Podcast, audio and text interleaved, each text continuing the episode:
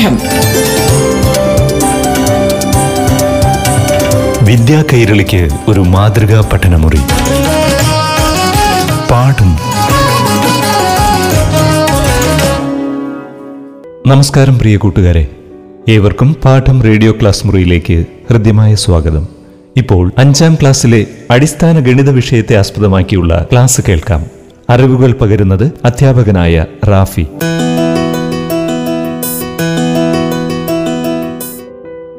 പാഠം radio class മുറിയിലേക്ക് എല്ലാ പ്രിയ കൂട്ടുകാർക്കും സ്വാഗതം. അഞ്ചാം ക്ലാസ് ഗണിതശാസ്ത്രത്തിലെ സംഖ്യാലോകം എന്ന അധ്യായത്തിലെ അവസാന ഭാഗങ്ങളിലൂടെയാണ് കഴിഞ്ഞ എപ്പിസോഡുകളിൽ നാം കടന്നുപോയത്.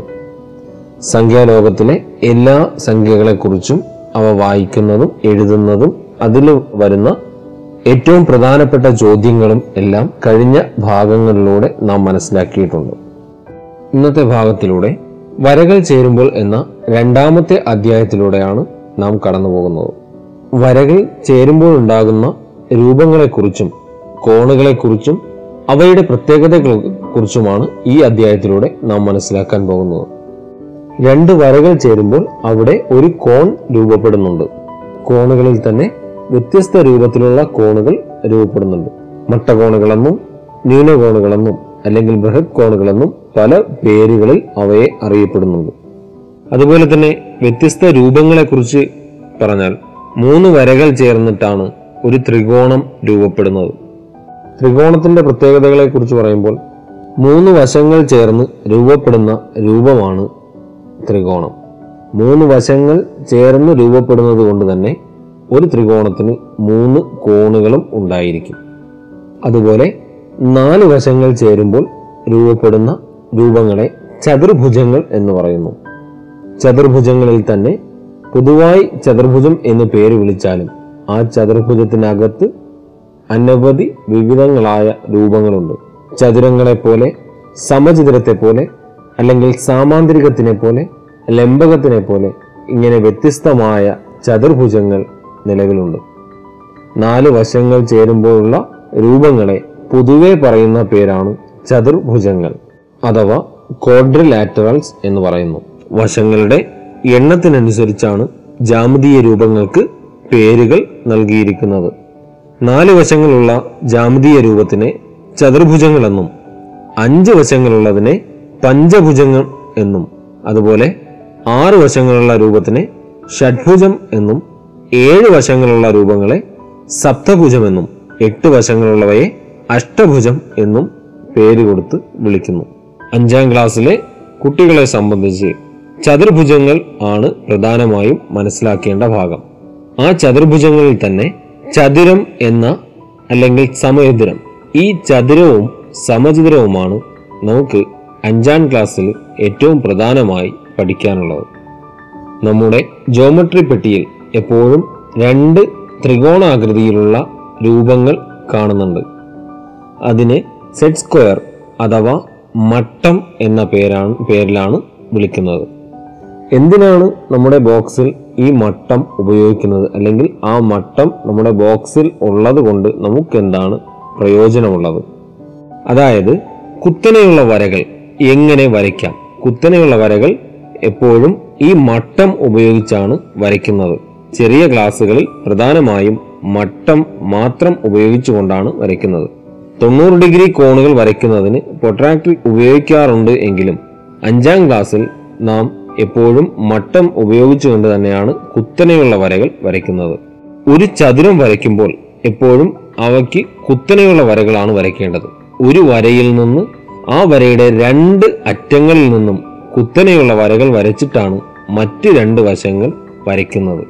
ഇങ്ങനെ കുത്തനെയുള്ള വരകൾ വരയ്ക്കുന്നതിന് വേണ്ടിയിട്ടാണ് ജോമെട്രി ബോക്സിലെ മട്ടം അഥവാ സെറ്റ് സ്ക്വയർ ഉപയോഗിക്കുന്നത്.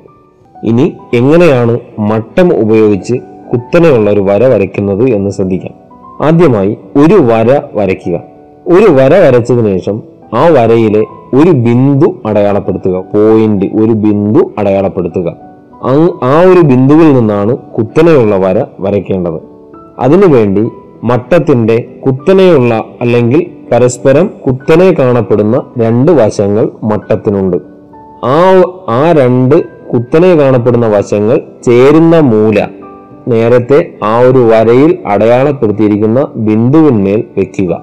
അങ്ങനെ വെക്കുമ്പോൾ ആ വരയിൽ നിന്നും മുകളിലേക്ക് കുത്തനെയായി മട്ടത്തിന്റെ ഒരു വശം നിൽക്കുന്നത് കാണാം. ആ വശത്തിലൂടെ നാം പെൻസിൽ ഉപയോഗിച്ച് മുകളിലേക്ക് വരയ്ക്കുക. കുത്തനെ വരയ്ക്കുന്ന വരയ്ക്ക് എത്ര നീളം വേണമെന്ന് ചോദ്യത്തിൽ പറഞ്ഞിട്ടുണ്ടെങ്കിൽ ആ നീളം കണക്കാക്കി വേണം വരയ്ക്കാനുള്ളത്. മട്ടത്തിൽ നീളം അടയാളപ്പെടുത്തിയിട്ടുണ്ട്. ആ നീളം എത്ര വേണമോ അത്രയും പെൻസിൽ കൊണ്ട് ഒരു കുത്തിട്ട് അടയാളപ്പെടുത്തി മാറ്റുക. മട്ടം ഉപയോഗിച്ചുകൊണ്ട് എങ്ങനെ ഒരു ചതുരം വരയ്ക്കാം എന്ന ഒരു ചോദ്യം നമുക്ക് പരിശോധിക്കാം. ഏഴ് സെന്റിമീറ്റർ നീളമുള്ള ഒരു വര വരച്ച് രണ്ടറ്റങ്ങളിലും വരയ്ക്ക് കുത്തനെ നാല് സെന്റിമീറ്റർ ഉയരമുള്ള വരകൾ വരയ്ക്കുക. ഇപ്പോൾ വരച്ച വരകളുടെ രണ്ടറ്റങ്ങളും യോജിപ്പിച്ച് വരയ്ക്കുക. ഈ വരയുടെ നീളം അളന്നെഴുതുക. ഇപ്പോൾ വരച്ച ചിത്രത്തിൽ നിന്നും ചതുരത്തിന്റെ നീളവും വീതിയും എത്രയാണെന്ന് പറയുക. അതായത് ചോദ്യത്തിൽ ചതുരം വരയ്ക്കുകയും വേണം. ചതുരത്തിന്റെ നീളവും വീതിയും എഴുതുകയും വേണം. അവിടെ ആദ്യം വരയ്ക്കാൻ പറഞ്ഞിരിക്കുന്നത് ഏഴ് സെന്റിമീറ്റർ നീളമുള്ള ഒരു വരയാണ്.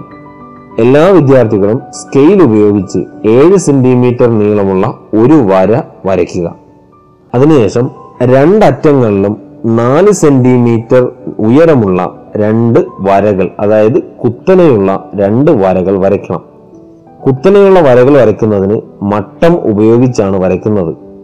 മട്ടം ഉപയോഗിക്കുമ്പോൾ ശ്രദ്ധിക്കേണ്ട കാര്യം നേരത്തെ പറഞ്ഞതുപോലെ മട്ടത്തിന്റെ രണ്ട് വശങ്ങൾ കുത്തനെയുള്ള വശങ്ങളാണ്. ആ കുത്തനെയുള്ള വശങ്ങൾ ചേരുന്ന മൂല അത് ആദ്യം വരച്ച വരയുടെ അറ്റത്തായിട്ട് വെക്കുക.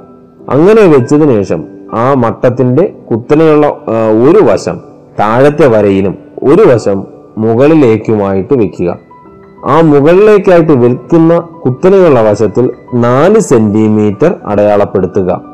നാല് സെന്റിമീറ്റർ അടയാളപ്പെടുത്തിയ ശേഷം താഴത്തെ വരയിലേക്ക് പെൻസിൽ ഉപയോഗിച്ച് നീട്ടി വരയ്ക്കുക. മുകളിലത്തെ അടയാളപ്പെടുത്തിയ കുത്തനെയുള്ള വരയിൽ അടയാളപ്പെടുത്തിയ നാല് സെന്റിമീറ്ററിന്റെ ബിന്ദുവിൽ നിന്ന് താഴത്തെ വരയിലേക്കുള്ള ബിന്ദുവിലേക്ക് അടയാളപ്പെടുത്തുക നീട്ടി വരയ്ക്കുക.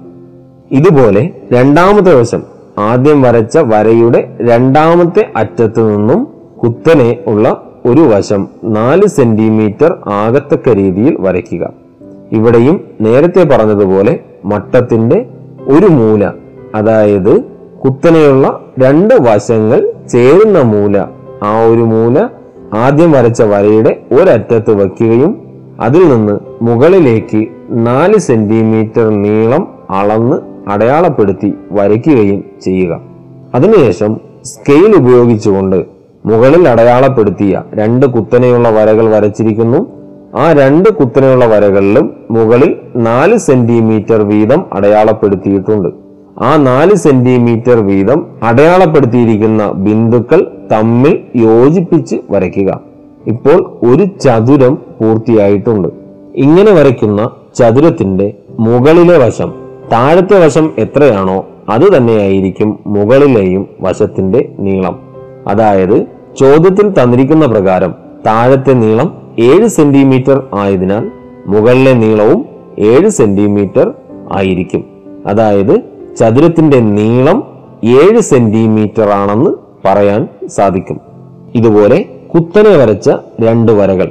ആ കുത്തനെ വരച്ച രണ്ട് വരകളുടെയും നീളം നാല് സെന്റിമീറ്റർ ആയിട്ടാണ് വരച്ചിട്ടുള്ളത്.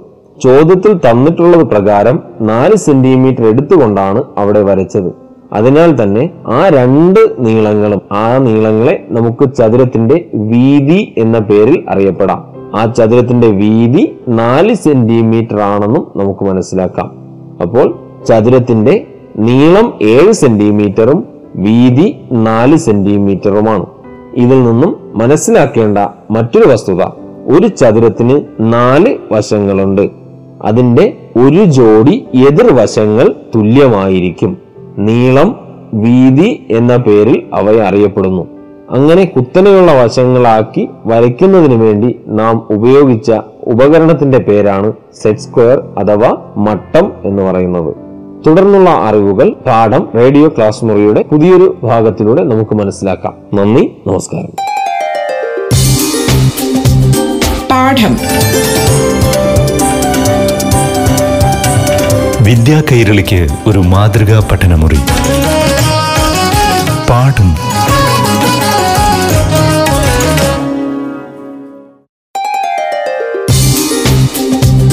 പാഠം.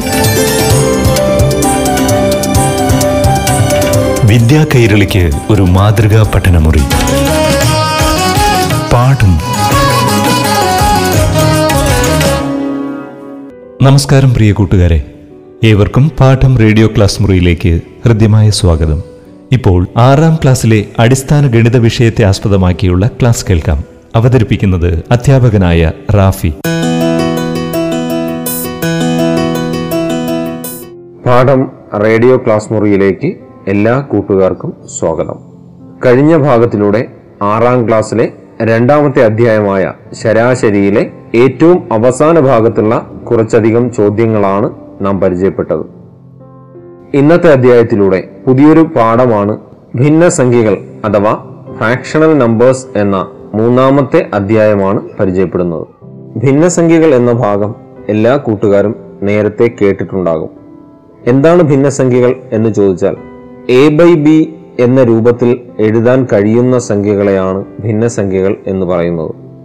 എ ഡിവൈഡഡ് ബൈ ബി എന്ന് എഴുതാൻ കഴിയുന്ന സംഖ്യകൾ. അല്ലെങ്കിൽ അഞ്ചിൽ രണ്ട് നാലിൽ ഒന്ന് ഇങ്ങനെ തുടങ്ങുന്ന സംഖ്യകളെയെല്ലാം ഭിന്നസംഖ്യകൾ എന്നാണ് വിളിക്കാറ്. എ ബൈ ബി അല്ലെങ്കിൽ അതിനെ തന്നെ ബി എൽ എ എന്ന രൂപത്തിലും വായിക്കാറുണ്ട്. ബി എൽ എ അഞ്ചിൽ നാല് എന്ന് പറയുന്നത് പോലെ. ഇവിടെ എ ബൈ ബി എന്ന് പറയുമ്പോൾ എ കൊണ്ട് ഉദ്ദേശിക്കുന്നത് മുകളിൽ എഴുതുന്ന സംഖ്യ അതായത് അംശം. ഇംഗ്ലീഷിൽ അതിനെ ന്യൂമറേറ്റർ എന്ന് വിളിക്കും. താഴെ എഴുതുന്ന സംഖ്യയെ ഛേദം അഥവാ ഡിനോമിനേറ്റർ എന്ന് പറയുന്നു. അങ്ങനെ എ ബൈ ബി എന്ന ഭിന്നസംഖ്യയിൽ എ എന്നതിനെ അംശമെന്നും ബി എ ഛേദമെന്നും പറയാം.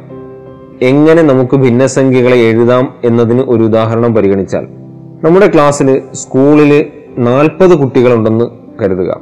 ഒരു ദിവസം ആ നാൽപ്പത് കുട്ടികളിൽ രണ്ട് കുട്ടികൾ ആബ്സെന്റ് ആയിരുന്നു. ക്ലാസ്സിൽ എത്തിച്ചേർന്നിട്ടില്ല.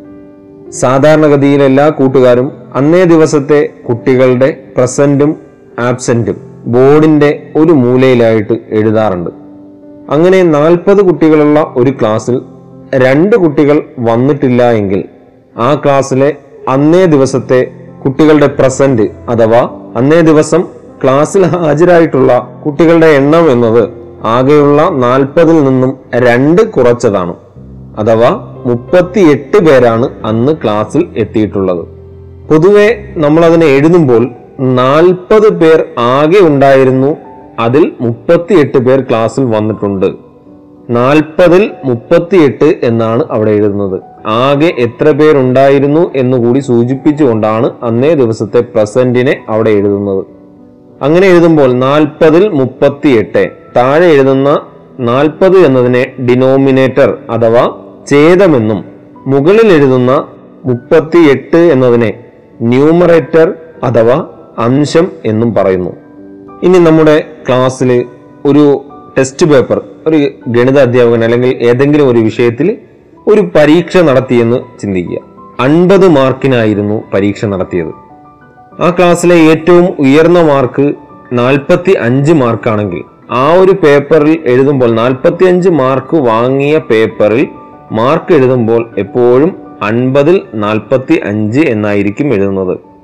അത് ആ ഒരു പേപ്പർ എന്ന് മാത്രമല്ല ഏത് മാർക്കായിരുന്നാലും അല്ലെങ്കിൽ ഏത് പേപ്പർ ആയിരുന്നാലും ആകെ എത്ര മാർക്കിനായിരുന്നു പരീക്ഷ നടത്തിയത് അതിൽ എത്ര മാർക്കാണ് ആ കുട്ടിക്ക് കിട്ടിയത്. അങ്ങനെയാണ് മാർക്ക് എഴുതുന്നത്. അതായത് ഭിന്നസംഖ്യാ രൂപത്തിലാണ് പേപ്പറിൽ മാർക്ക് എഴുതുന്നത് മാർക്ക് രേഖപ്പെടുത്തുന്നത്.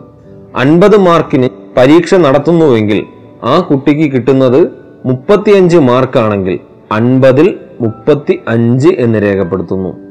അവിടെ അൻപത് എഴുതുന്നത് ആകെ എത്ര മാർക്കിനായിരുന്നു പരീക്ഷ നടത്തിയിരുന്നത്? അല്ലെങ്കിൽ ആകെ എന്നത് ടോട്ടൽ അത് എഴുതുന്നത് ഛേദത്തിലും എത്ര മാർക്കാണ് ആ കുട്ടിക്ക് സ്കോർ ചെയ്യാൻ കഴിഞ്ഞത് അല്ലെങ്കിൽ നേടാൻ കഴിഞ്ഞത് എന്നതിനെ അംശത്തിലും എഴുതുന്നു.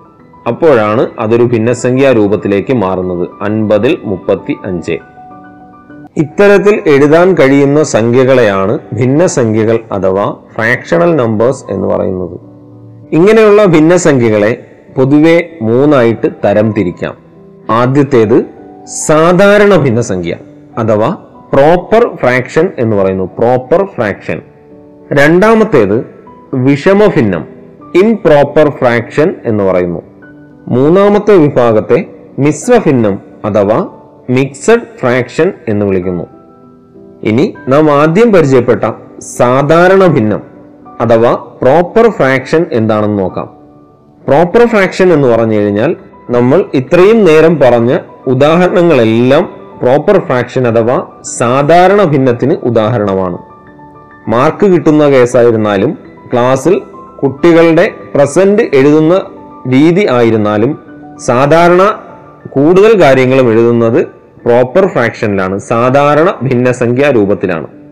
ഇനി എന്താണ് സാധാരണ ഭിന്നം എന്ന് ചോദിച്ചാൽ ഛേദം വലുതും അംശം ചെറുതുമായിട്ടുള്ള ഭിന്നസംഖ്യകളെയാണ് സാധാരണ ഭിന്നം. താഴത്തെ സംഖ്യ അഥവാ ഛേദം വലിയ സംഖ്യയും മുകളിലത്തെ സംഖ്യ ന്യൂമറേറ്റർ അംശം ചെറിയ സംഖ്യയുമായിട്ടുള്ള സംഖ്യകളെ അല്ലെങ്കിൽ അത്തരം ഭിന്നസംഖ്യകളെ സാധാരണ ഭിന്നസംഖ്യകൾ എന്ന് പറയുന്നു. ഒരു ഉദാഹരണം പരിഗണിച്ചാൽ അഞ്ചിൽ രണ്ട് അഞ്ചിൽ രണ്ട്.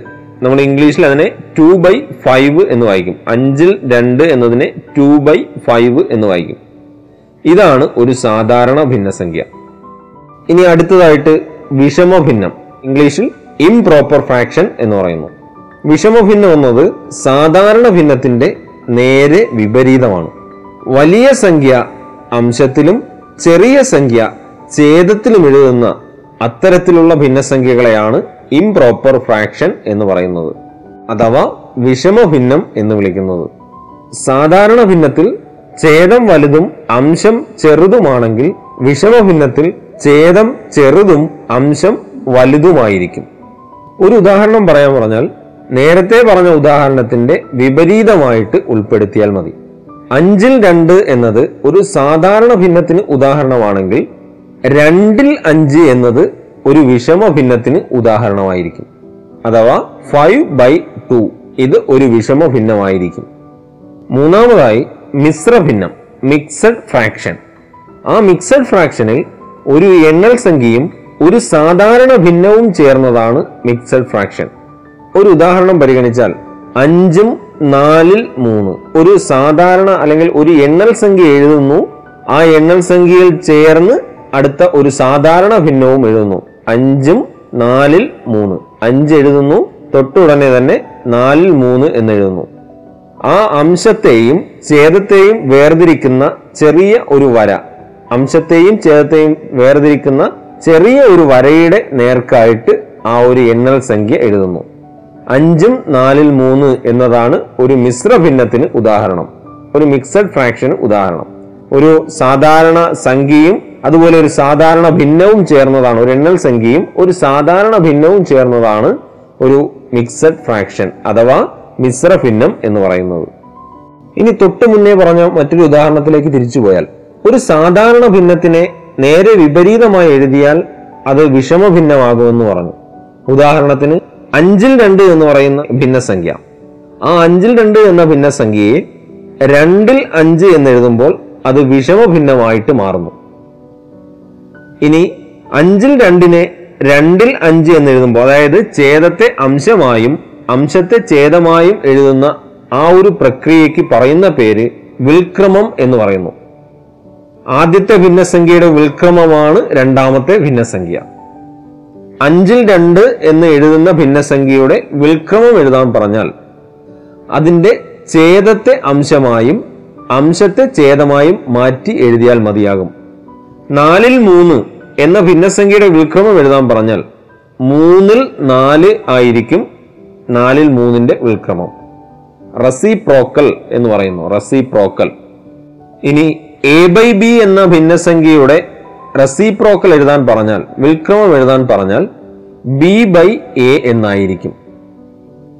ഈ പാഠഭാഗത്തിലെ തുടർന്നുള്ള അറിവുകൾ അടുത്ത അധ്യായത്തിലൂടെ നമുക്ക് മനസ്സിലാക്കാം. നന്ദി നമസ്കാരം. പാഠം. വിദ്യാ കൈരളിക്ക് ഒരു മാതൃകാ പഠനമുറി. പാഠം.